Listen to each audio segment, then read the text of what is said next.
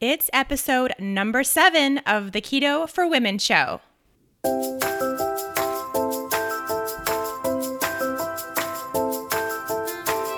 You're listening to the Keto for Women Show, and I'm your host and nutritionist, Shawn Mynar. This show is designed to empower women to find their own expression of the keto diet to maximize their health and happiness. Now let's get started with today's episode.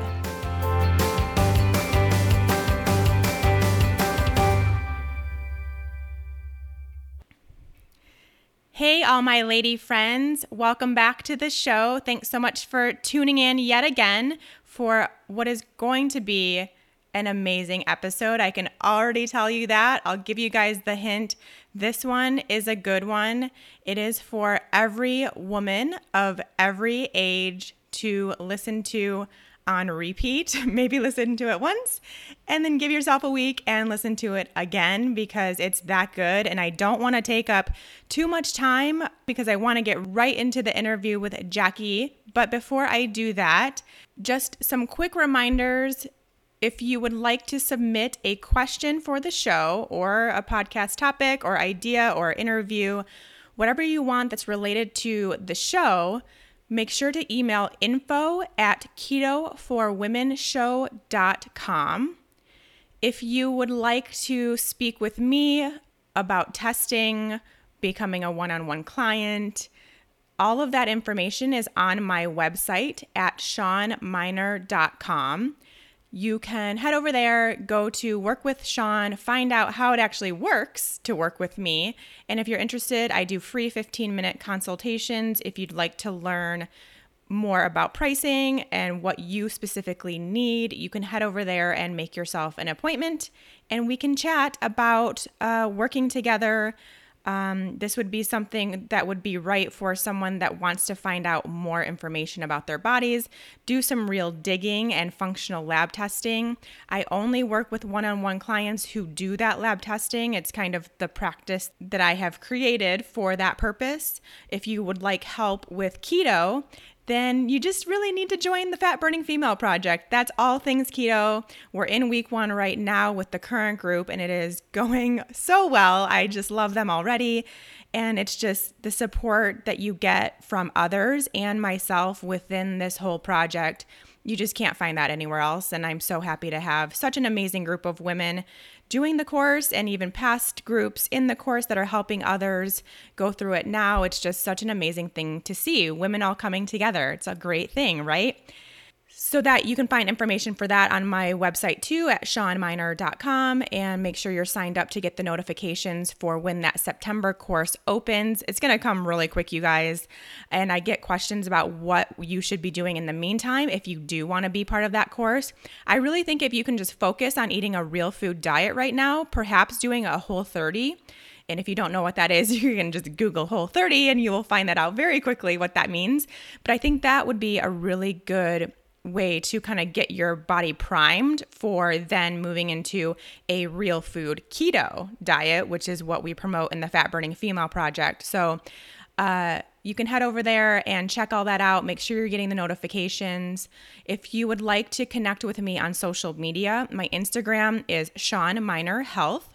And you can also, I've been getting some requests on Facebook, and I don't really use my personal Facebook account, so don't even bother. There's really nothing to see there except when I was partying in 2010. But if you'd like to follow me on Facebook, you can just search Shawn Mynar Health, and my business page will come up. So you can follow that along, and I'll show you what I'm eating and all these good recipes and things like that, which is really fun. So that's Shawn Mynar Health on Facebook too. I will link to both of those in the show notes so that you can access that.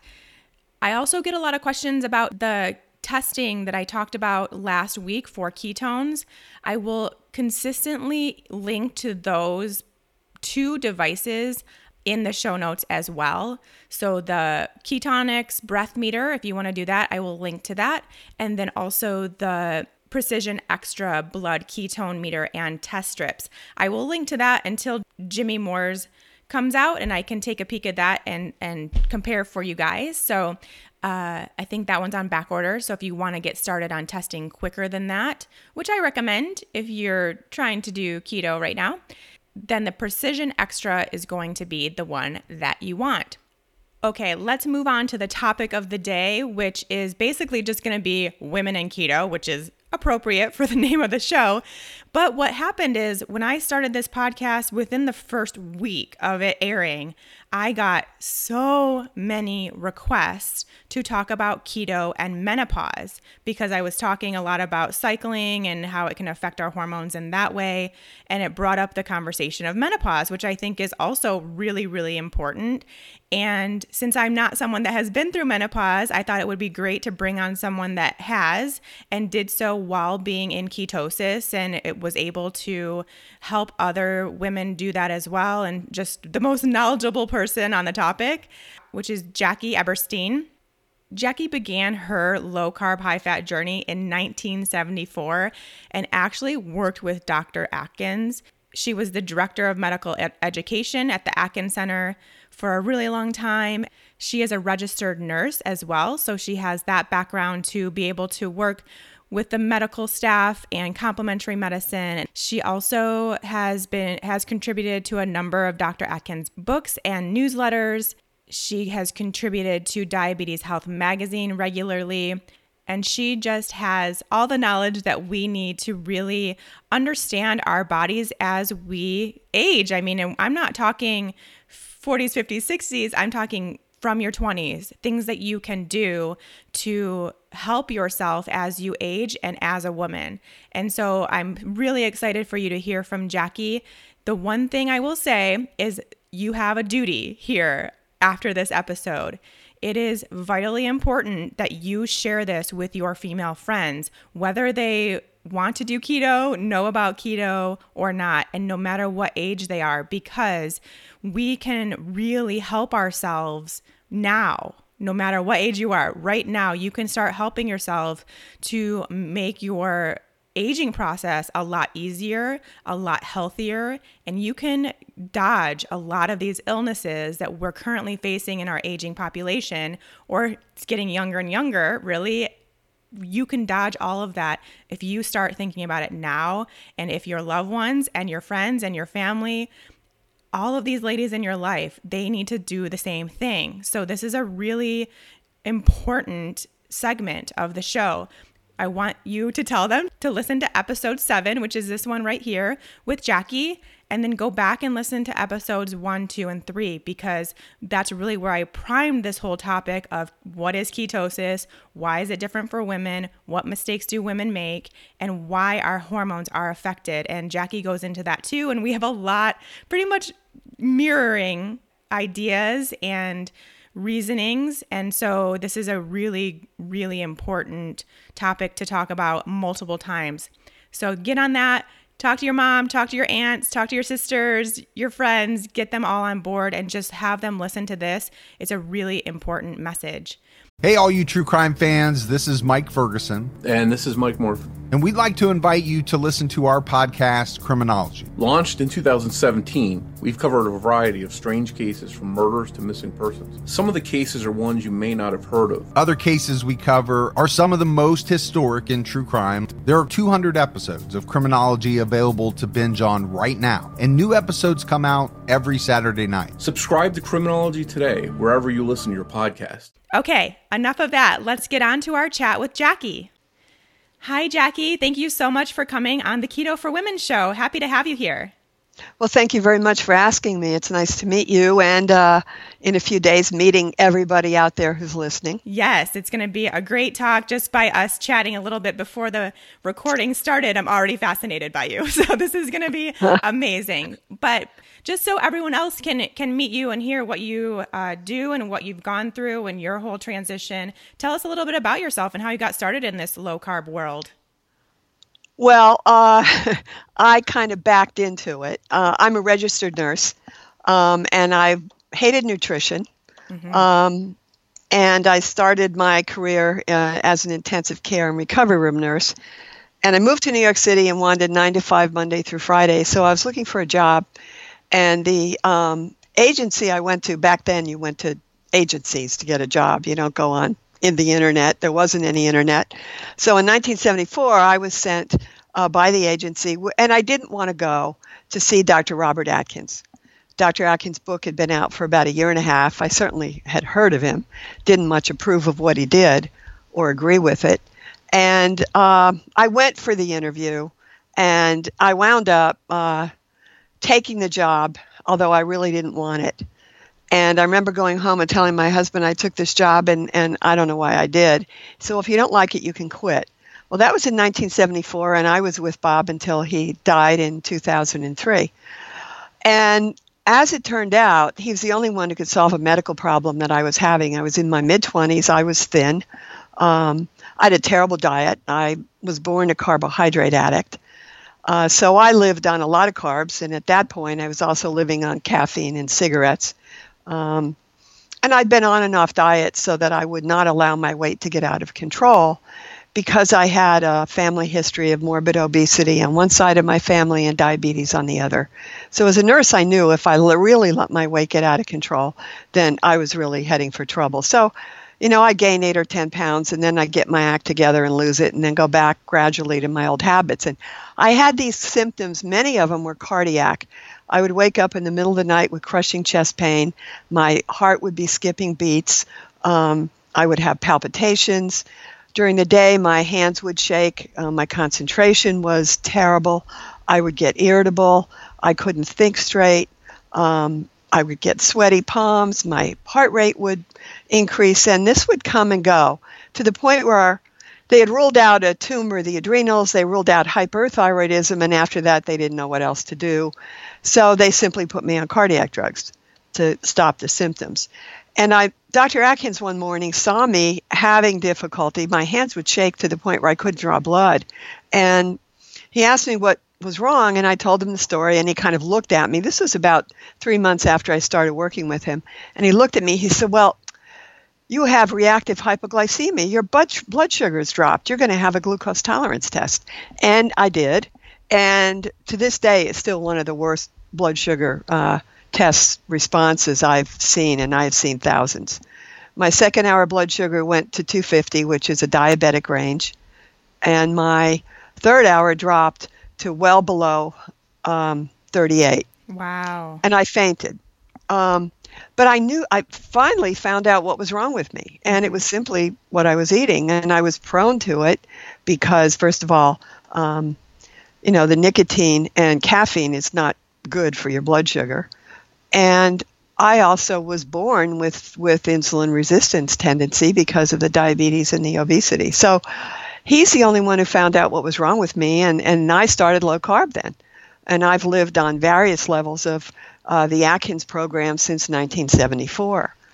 And it worked really well for me. I rarely get symptoms, and I've managed my weight. And then I reached my mid-40s, and things changed. As I started to get perimenopausal symptoms, I was no longer able to maintain my weight on a higher carb intake. I had to cut down to 20 grams total carbs, and I was still putting on weight. I lost my ketones. In our office, we had ketone analyzers where we could measure breathalyzers. And they were big machines, though, and they're not like today. They were big machines hooked up to hydrogen and nitrogen tanks, and they were basically a real pain to deal with. But that was the only technology we had to measure breath ketones. So I knew what my ketones were. I knew what they were in the breath. I knew what they were in the urine. And I simply never could get ketones anymore. So I knew my body was significantly changing. And there were some things, aside from a lot of symptoms, there were some things I wasn't really able to control. And so that began my long journey into trying to get my weight back to where it should be. And I'm happy to say that I have reached my nursing school weight, but my maintenance diet for the rest of my life will be 20 to 30 grams of total carbs. But I don't have diabetes. I'm not morbidly obese. And so Dr. Atkins saved my life. And I'm just, if I hadn't found out all of that when I did and invested in preventive medicine when I was in my 20s, which is the best that we could do for ourselves, I would have gone on just doing what I was doing, gaining and losing, and most likely gaining more, not being able to lose it all, which is a pattern many women have. And I don't know at what stage I would have absolutely been diabetic and probably obese. So that's where low carb has really saved my life. And menopause was bumpy. Yes, which we're going to talk about because I know we have lots of women wanting to know that information who are already in menopause or kind of going through it right now, or maybe even perimenopausal, that want to get the best out of being on a low carb, high fat diet and maybe, you know, not have so much bumpiness in their changes. But let's go back because I want to kind of pick your brain about these changes that happen as females with our hormones that make it a little bit harder as we kind of go through these decades of changes. So what's happening in our bodies to make it a problem? Well, one of the things I think we need to understand and go back even further than that is that when there are significant hormone changes, there can be an increase in insulin resistance. And insulin resistance is the first stage of what can ultimately become type 2 diabetes. And insulin resistance is a sign already of carbohydrate intolerance. And the women go through a number of stages throughout their lives. First of all, the biggest hormone change that women go through is puberty and menarche when they get their first periods. And so that's when I noticed things changed significant for me. And I found that in so many women that I have taken, I don't know, probably thousands of dietary histories in the years I worked with Dr. Atkins. And that was part of when did you first start having difficulty with your weight? And many women would say, I was 11, 12, 13. That's about the time you're starting to go through puberty. And now, unfortunately, little girls are going through much younger, which is not a good thing. But and if you have a family history of type 2 diabetes, you're already genetically prone to insulin resistance. So that can start getting worse at that stage in your life. The second stage is when you go through your monthly menstrual cycle. You have a significant change of the ratio in the first part of your cycle, which is from the first day you start to flow till ovulation, when you become more and more estrogen dominant so that you can ovulate. But as soon as that happens, estrogen drops and progesterone starts to go up. Now, this is a simplistic explanation. It is a bit more complicated, but and then you start becoming more progesterone dominant to prepare for pregnancy. And then when that doesn't happen, everything switches. But those hormone changes of one ratio of estrogen to progesterone is enough to increase insulin resistance again. And I think some of that plays a role in why women have such PMS and can have difficult periods. You know, the average period in the United States in a healthy woman should be about 3 days. And there should be minimal PMS and no excessive clots and bleeding. Yet most American women's periods aren't like that. Part of it is also because if you're eating incorrectly, if your liver is stressed because you're heavy, your liver's in charge of keeping your balance of these hormones. And part of what we see in PMS and what we see clearing up over the first couple months with very low carb is that because your liver is healthier, you're going to have a more stable ratio of your hormones. So that's why a lot of PMS can go away after the second or third month of being on low carb. Although the first month you could be worse, depending upon when you started low carb. So that's a cycle women are going to go through their whole reproductive years. The next biggest time is when women become perimenopausal. And this is generally in the early 40s. For me, it was around 44, 45, when you start getting other changes, which can vary even from month to month. And that's what can make this more difficult to deal with. And that perimenopause can go on for a number of years. You may ovulate sometimes, you may not. And that's going to affect the balance of the hormones. And that's going to affect your insulin resistance. It can affect your hunger, your cravings. It can affect your ability to either store fat or access your fat stores. Your thyroid may begin to start not functioning as well. And then the average age for cessation of the period in the United States for a woman is 51 years old. And she's considered postmenopausal when she hasn't had a period for a year. But that doesn't mean your body has settled down. What can happen after that may take a period of time to readjust and finally settle down. That's going to vary. There's a genetic component to that. There's a huge stress component to all of these hormone changes. And as I've looked back at the changes I've had and wondered why, for me, the biggest thing that I've always had in my life is stress. And stress certainly is going to affect this whole process, which is why I think I had as difficult a time as I had. So those are the most important times. Oh, I forgot one of the biggest ones. That's pregnancy. Right. And that's a whole other story that we can talk about. But that's a huge change in our hormone status. And a lot of times women don't give themselves time to recover from that and to get their weight off, and they gain too much before they have another baby. And that's a typical history I used to see in women. I would have women come to me when they were 44, 45.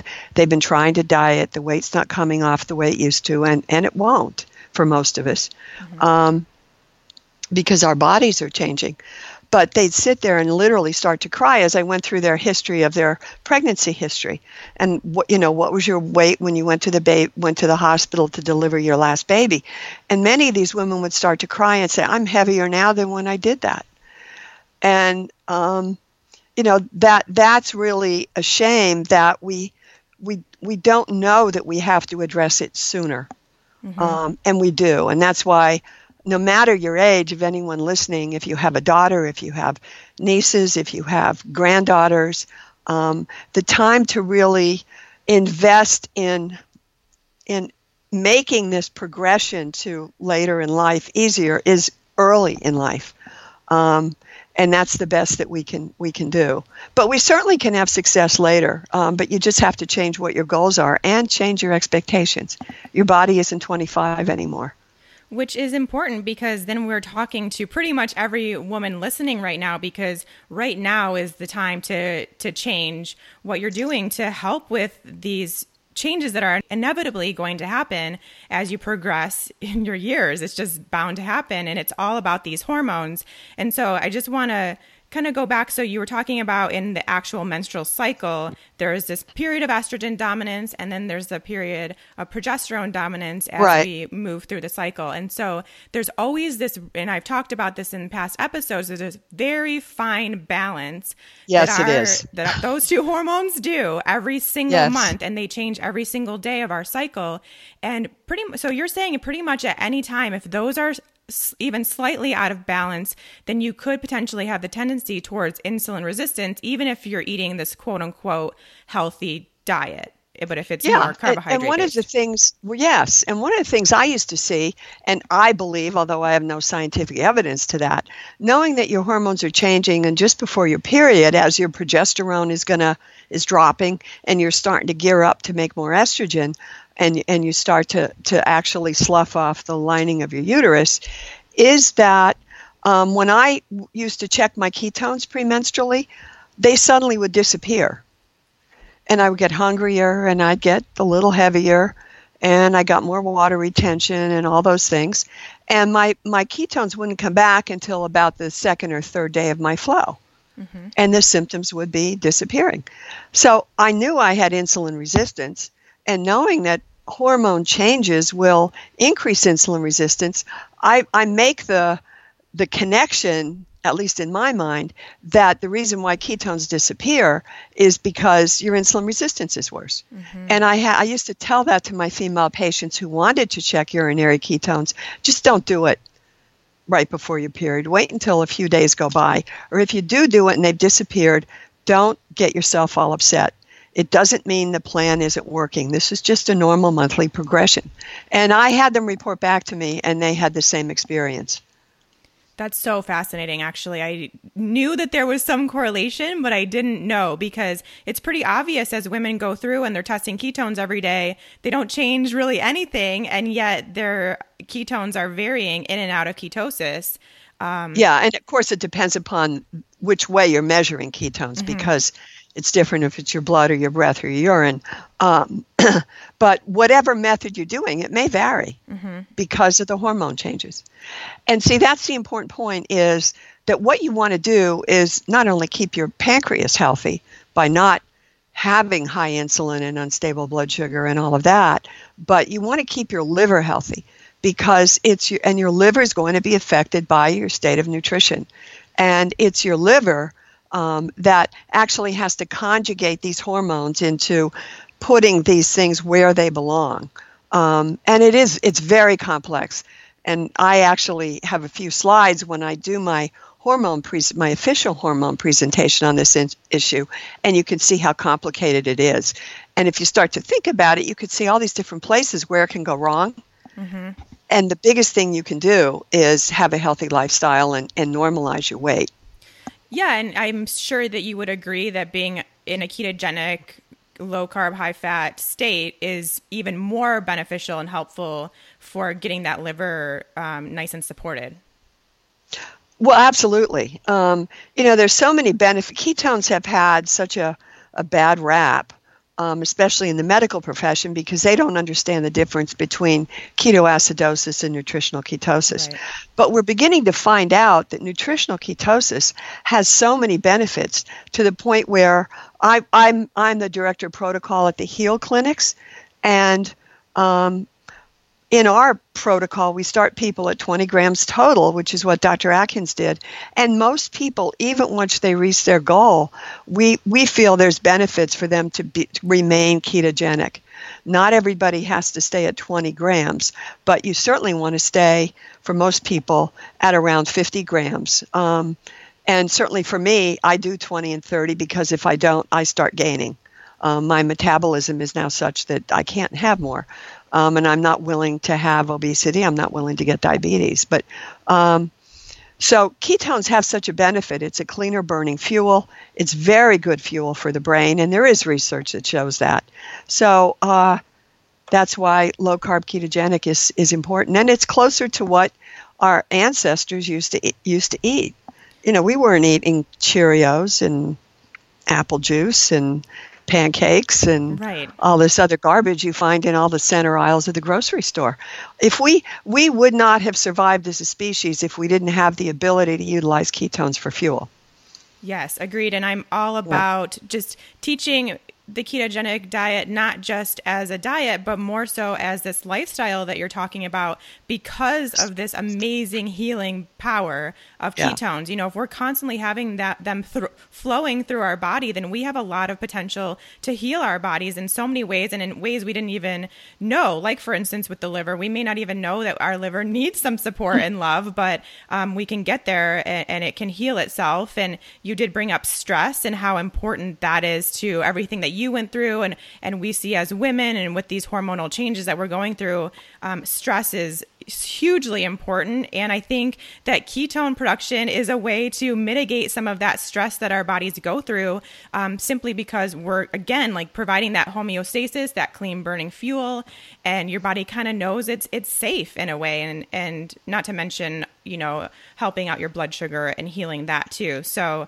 see, that's the important thing, to protect your adrenals, mm-hmm. because your adrenals are supposed to take over and produce enough estrogen after your ovaries don't. And for many women, they do, and they go through a much easier menopause.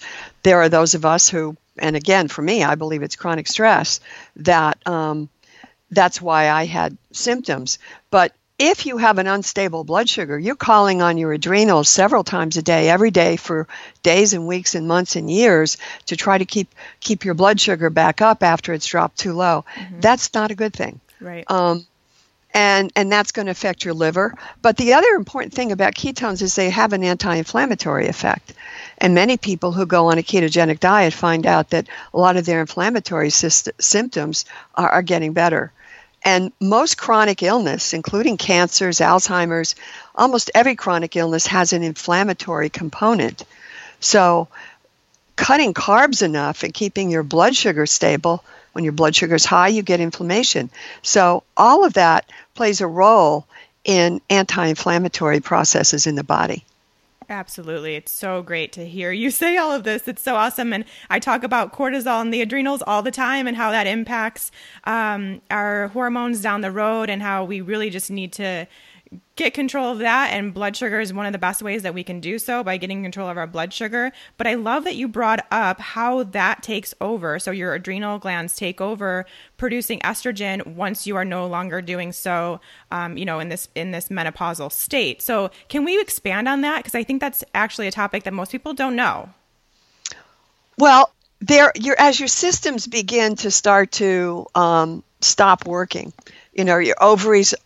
your ovaries aren't going to be producing the estrogen or the progesterone or even the testosterone they used to produce. Testosterone's another issue we should talk about for women, because that gets overlooked. And that's an important part, particularly postmenopausally. But your adrenal glands are supposed to be able to continue to make enough estrogen, and it's a weaker form of estrogen than the estrogen that your body made when you had reproductive abilities. There's estrone, estriol, estradiol, and it's the estriol that the ovary is supposed to continue to be able to make from a precursor hormone called DHEA, and if that's dropped, and in many people, it drops as we age. It actually starts normally dropping when we're in our late 20s, early 30s. So if you don't even have enough building block of hormone, your adrenals aren't going to be able to do that. And that brings up a very important point. The first chemical the body uses to make a whole range of chemicals in the body, including cortisone and adrenaline, and testosterone and progesterone and estrogen and a lot of the precursor hormones, is cholesterol. Mm-hmm. So stop and think about, if you're put on a statin drug, that yes, it'll lower your LDL cholesterol, but how do we know long term the impact that a very low cholesterol is going to have when your body needs that extra cholesterol as you start getting hormone changes? And now they're putting little kids before puberty on statins. Yeah. There's no research to tell you what a very low cholesterol is going to do when they have to start getting hormone changes. Mm-hmm. So that's the scary part from the standpoint of always worrying about your total cholesterol, because that's a building block. We need it for a lot of things, but we need it to make hormones. So there's some real issues there, and that may be another concern if your cholesterols are too low and you don't have enough building block. Right. So important for women in general, and definitely aging women. As we age, it's important to keep that in a really nice state so that we have those building blocks. Well, interestingly enough, one of the things that happens in many women as they start to get perimenopausal hormonal changes, and I saw it in me and I see a lot of my other patients, I knew what my total cholesterol and LDL were for decades, because I have all those records from 1974. I knew what my diet was. I knew what my exercise was. And from one year when I had normal periods to the next year when I started to get symptoms of hormonal change, my cholesterol went up from 160 to about 270. My diet was the same. My exercise was the same. Nothing was different except my hormones. And I realized in all likelihood that was because my body sensed that my hormone levels were dropping below where they had been for decades, and the body was trying to fix it. And to fix it, we're making more of the building block, the first building block of your hormones. Yes. So my cholesterol went up. Yep. And also, interestingly enough, there is some research that shows that as women age, and older women, elderly, and by definition in medical research, I'm an elderly woman, although I don't feel like it at all. But you're going to live longer if your cholesterol's higher. Mm-hmm. Yep. So this idea that high cholesterol is a disease, it's actually, if your cholesterol's going up, it's more of a symptom of your body needing something. Right. And it does, it changes, our bodies change it regardless of what we're eating. That's what I think is really important. Yeah. And even cholesterol changes during your menstrual cycle. Mm-hmm. I found an interesting article that how they did cholesterols on women as they went through their whole cycle and found that at certain stages in your cycle, your cholesterol is higher. And what it could do is take you from what's considered a normal healthy range slightly into the range of, oh, you better take a statin. Well, if you do that every month, I mean, you certainly don't want to be medicating yourself with a statin. Right. It's really so sad. So getting back to these hormones that we have in menopause, I think one of the big misconceptions is that when menopause happens, women just assume that their hormones just kind of flatline. And that's not the case. And as you're saying, we still produce these hormones and it's still important to keep them in this balance, correct? It is. And I think, and that's one of the reasons why there are some women who have no difficulty. And I don't mean to, I'm not talking to the women out there with what I've been discussing, that this is every woman. It is not. Mm-hmm. I've seen many women who just, you know, I tell them, well, tell me when you started going through menopause. And I mean, they couldn't answer that. They never had real symptoms. Their sleep was fine. They never had hot flashes. They didn't really have difficulty with their weight. They felt fine. At some stage, their period simply stopped and they went on with their lives. Those are women that their bodies were able to maintain adequate hormone levels from the building blocks that we have, DHEA, androstenedione, and the other pregnenolone. These are building blocks of our hormones. For many of us, however, and I think one big key is chronic stress. Yes. And remember, dietary stress is stress. Mm-hmm. I'm not just talking about, your work stress or your job stress or your money stress. And yet all of those different kinds of stressors react the same at a biochemical level in your body. So all of the things that you can fix that you have control over are going to make your body hopefully better able to cope for the things that you can't necessarily control. So that's why we used to look at DHEA levels and various other things to help people try to maintain normal levels. And there are times then when women need to be treated if their symptoms really decrease their quality of life. The real question is how to treat them. And I have an opinion about that because I don't happen to believe that the synthetic hormones, the Premarin and progesterone, synthetic progesterones are the best choice. We saw women get in trouble metabolically for years when their doctors would simply, because their period stopped, tell them you had to take these hormones, and you don't. Can we talk about this? Because I have a feeling we're going to be on the same page here, and I would love to get your opinion here. Well, I never wanted to do any kind of hormonal therapy, and I'd hoped that when I went through menopause, my symptoms would be manageable, and I'd hoped they'd be manageable with some more of the herbal treatments and things like that. Unfortunately, I wasn't someone who had a gradual menopause where my periods just started getting less and less frequent. I just simply had periods that changed. One of the things to know is when you're perimenopausal, your menstrual cycle generally gets closer together rather than if it was every 28 days, I went to every 23 days, mm-hmm. which I thought, well, who needs that? But that's part of the cycle. Darn. It's like, oh, I thought I was going to get rid of this. But so for several years, it was closer together. But I did have symptoms with the hot flashes and the sleep were my two biggest initial symptoms of perimenopause. And it got to the point where it was difficult. And I tried a lot of the herbal methods and they helped somewhat. And a lot of the supplements I would try and see if it helped.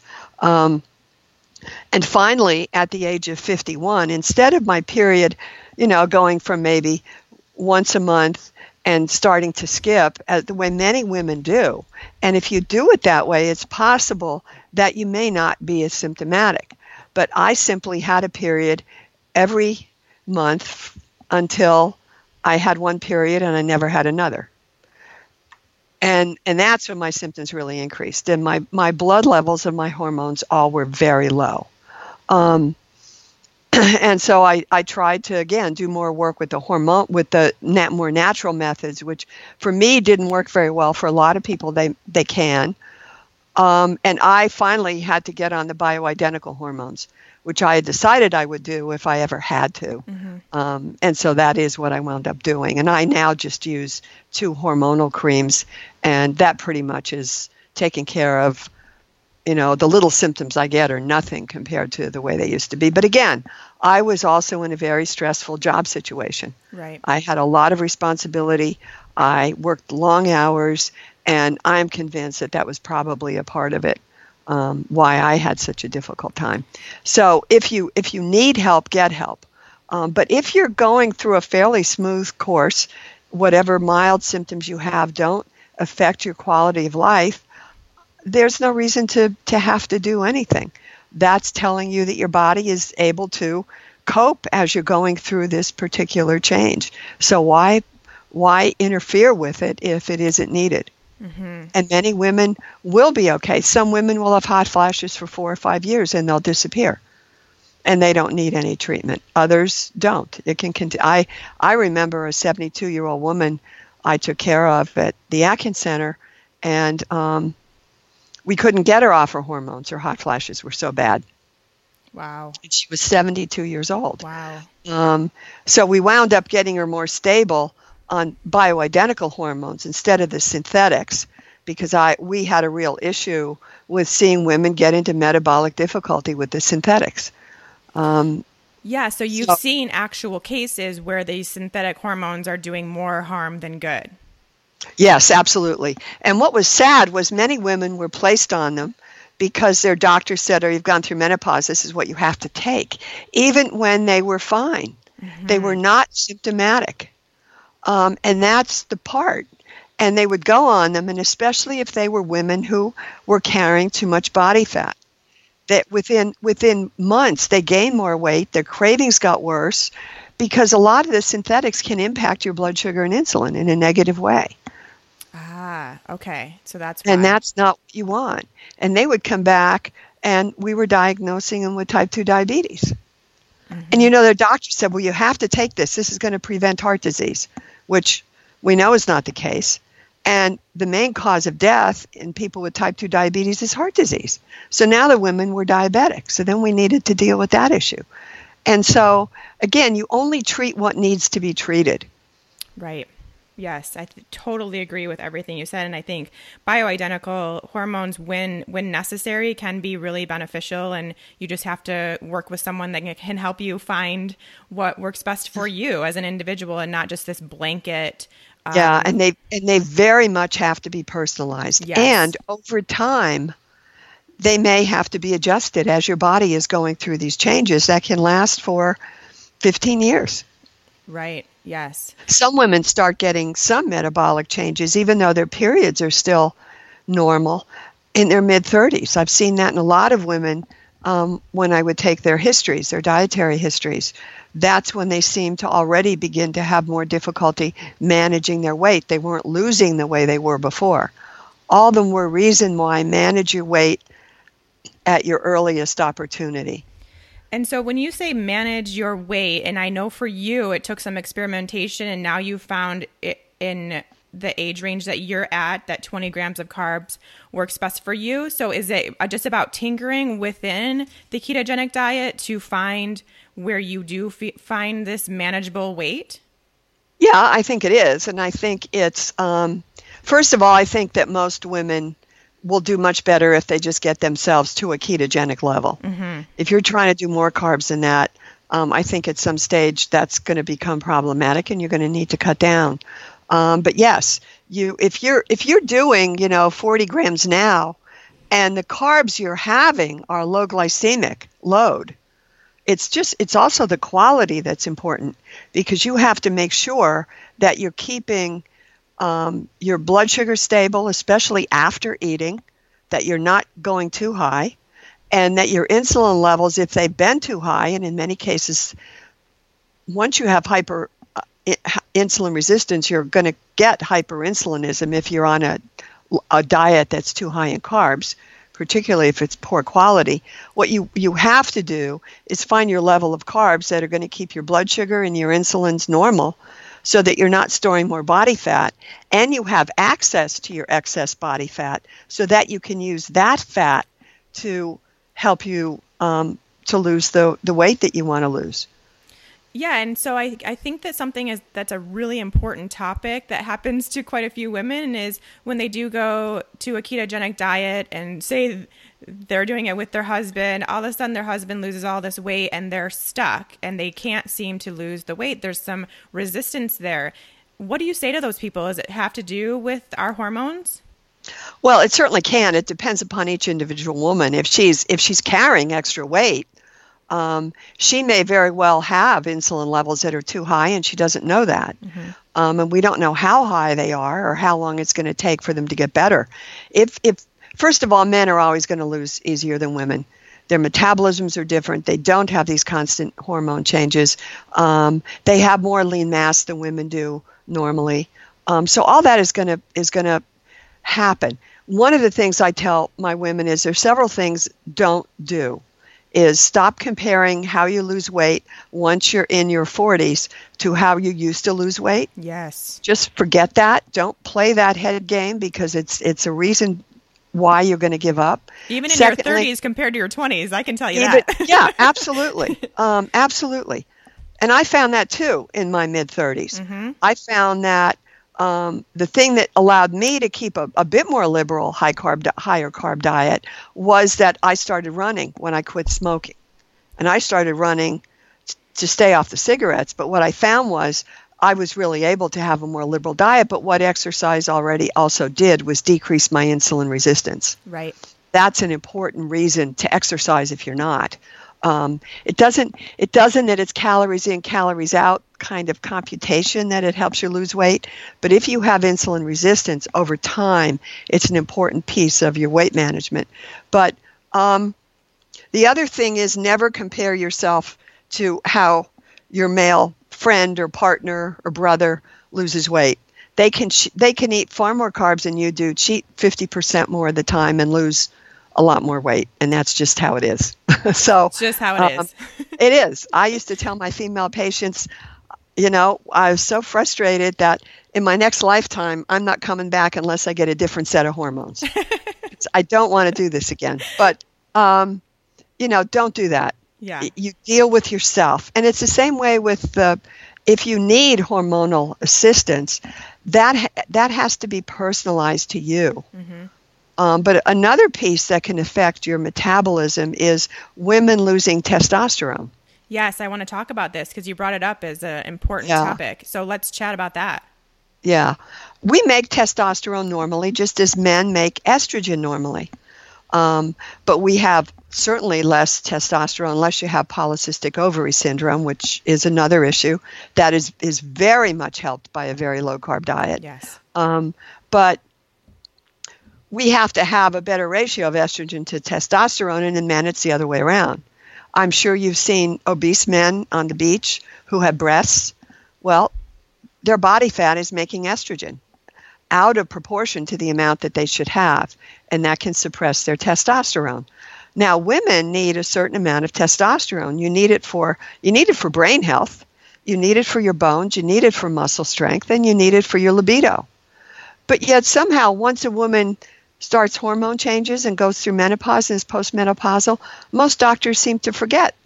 I mean, women still want a libido, and a lack of sex drive or uncomfortable sex can be a result of low testosterone, yet doctors don't really look at that. And a lot of women are embarrassed to ask their doctor that, but please don't be. Mm-hmm. If you didn't need testosterone, why would you have made it through all these decades? Right. Your body isn't going to have you make a hormone you don't need. And it's not just going to stop when we turn 50. No. Plus, you have to maintain your bone and your lean mass, right, which is going to get worse unless you work on your bone health and lean mass once you go through menopause. Or you're going to be prone to osteoporosis and cachexia, and sarcopenia, loss of lean mass as you age. And you see many of these elderly women are so frail. But you need testosterone to continue to help to maintain that. So, don't overlook that when you're talking to your doctor if you're having these symptoms. Don't be afraid to bring that up or ask the question, what are my testosterone levels doing? I learned the degree of ignorance about this issue about 12 years ago when I went to a conference with a friend of mine, a colleague I worked with, and we were listening to two researchers talking about women's health. And I asked about, well, do you measure testosterone postmenopausally? And these two guys looked at each other and say, well, why in the world would I want to give a woman testosterone? And I was just floored. And I frankly didn't know what to say. And I was talking to my friend Abby later, and she said, Jackie, these are just researchers. They aren't in clinical practice. They don't know what you see in clinical practice. And she said, you're right. If a woman didn't need testosterone, she never would have made it. So, but they just don't get it. Some of them have blinders and they only see what they see in their field, which aren't necessarily clinicians. Right. It's so true. And that's a really important distinction, because we get so much more information from actually seeing patients and clients and what they go through on a day-to-day basis, which makes up for a lot of what we don't see in research. So that's really important.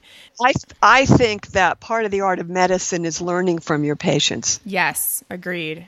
And changing what you thought you knew if you see something different in all your patients. Yeah. I mean, sooner or later, you've got to stop and say, am I missing something here? Yes, exactly. And so I would assume that what you would say to these women that now are concerned about their testosterone is, first of all, get your levels tested, talk to your doctor, that kind of thing. But also that a ketogenic diet and getting your stress under control and getting your blood sugars under control will also help manage that. Well, yeah. That's an important part of the ripple effect. All your hormones are interrelated. Don't forget that there's also leptin, there's ghrelin, there's adiponectin. These are hormones that regulate fat metabolism. They're hormones that regulate appetite or hunger. Your thyroid hormone is very important here. And if you can think of the way your hormones work, they all communicate with each other. So if one group of hormones are really starting to go a bit haywire, that may have a ripple effect to your others. Think of how your hormones work as you throw a stone into a pond and it just ripples out everywhere. That's why you want to maintain balance as much as you can as you're going through this. And that's why looking at all your different hormones are very important. We know that as women get hormone changes, not only cortisol, but leptin can be affected. Mm-hmm. And many overweight and obese people have leptin resistance, yet they have very high leptin, which should be cutting their appetites, but it isn't. They're still hungry because they have, like insulin resistance, they can have leptin resistance. So all these things need to be dealt with. And the only diet I've seen that really works well long term is cutting your carbs low enough to manage your hunger and cravings. Because you get enough protein for hunger, you get enough natural fat for satiety. And that's what you really need as you're trying to focus on losing or not gaining too much weight during this hormonal transition. I got to the point where all I could do was to make sure I was going to limit my weight gain. And I did. I probably gained 10, 12 pounds. I never went on the scale because I just figured, why do that? Right. But my clothes were tighter. I did need to get a larger size. But I never let it go beyond that. Had I given up, and this is my biggest message to you, is don't give up. You can't afford to. You can't afford to with your health, because if you give up, then you're going to get frustrated. You're going to eat. You're going to gain. And then you're even further back. You're more upset with yourself, and your body is going to get unhealthier. You just need to see this as a process that you need to stick to it. Yes, it's what I talk about all the time. And like I said, why I call it the keto lifestyle instead of the keto diet. And I think this is another really important topic I want to talk about with you, is there is still a little bit of a fear of this being a long-term thing. And I don't really understand why, but I get asked that question a lot. And maybe you do too, about can we do keto for the long term and for basically the rest of our lives? Well, I've done it since 1974. And I think you're doing pretty well from what it sounds like. I'm 68 years old. Yeah. My brain is still working. My kidneys are fine. My liver is fine. I do have some allergies. I'll admit to that. My bones are fine. All these stories that you hear. Actually, ketones are a very good source of fuel for the brain. And you know, or you may not know, that there are many who are beginning to think, because of the abnormalities of glucose and insulin that happen with Alzheimer's, that it may be a form of type 3 diabetes. Mm-hmm. Yes. Well, what better thing should you be doing than really keeping your carbs down? And if ketones are a much more even, steady fuel for the brain with less oxidative stress when they're metabolized, that means less inflammation, and that's what you want. There's also research going on with ketogenic diets in some brain tumors. There's research going on with Parkinson's, ALS, and other issues. And, of course, we know Dr. Kozoff at Johns Hopkins using a modified Atkins for kids with intractable seizures. And we know that, and, you know, if you've got a fear doing this, then you go to your doctor regularly. You have your proper lab tests done. You watch your blood sugar, you watch your kidney function, you watch your liver function, all of those things. And, you know, that's how you can find out if everything is working right. Yeah, I think it's just important for multiple voices, for all of us to continue to say that there is no science behind it being a negative thing to go into long-term ketosis. And I think that's really important to clear up.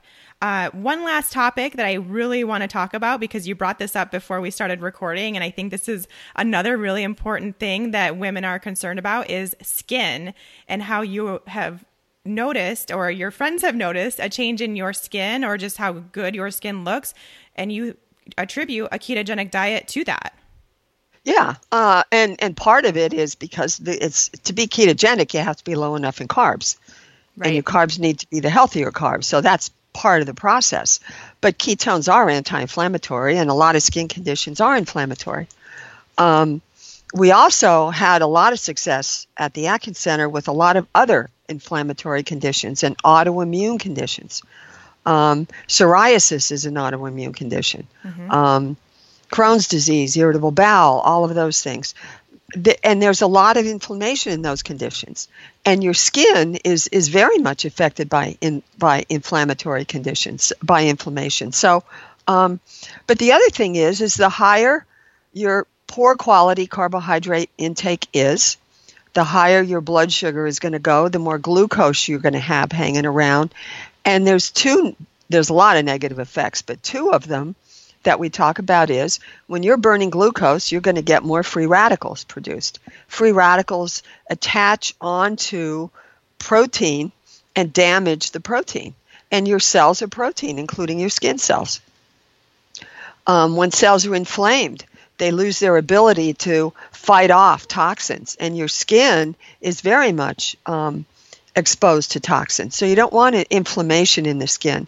The other thing that's going to happen is if your blood sugar is too high, particularly after eating, and you may not know that. You may, if you don't check blood sugars after eating, or you have an A1C done regularly, then you have no idea where your postprandial blood sugars are if you're eating the typical Western diet. And what happens is that high sugar also attaches to protein and damages protein. Mm-hmm. And that's actually part of how the complications of diabetes happen. You know, they talk about diabetes, you should do low-fat diet because you get heart disease. Well, you get heart disease because the high glucose has damaged the protein that lines your arteries. It's not because you're eating dietary fat. Right. So, and the other thing that's important is you're going to get a lot more nutrients from your diet if you're eating a good quality whole food with minimally processing, which is what you get when you do a ketogenic diet. It's going to replenish the nutrients you lose when you eat a high-carb diet. Not only do people have a lot of other reasons why low-carb is unhealthy, but to metabolize a lot of the sugars in our diet, we have to use the little bit of stores of vitamins, particularly chromium and B-complex, to metabolize. So you actually get levels that are way too low. Right. So all of that is going to have an impact on your skin. Yeah, so your skin's going to look younger and healthier. Less free radicals means less wrinkles. Yay. That's what we want. I love it. Absolutely. This was such an incredible conversation, Jackie. Thank you so, so much for spreading your knowledge. Well, you're welcome. I'm sorry there's so many other points we could have made, but I know. It's a complex topic. I know it is. But I hope I at least gave you some ideas. The biggest thing for those of you out there who are struggling, just keep doing everything you can do right and just hang in there. Yes. Because what you're doing is you're investing in your future health, the health you're going to have when you're in your 60s, 70s, and 80s.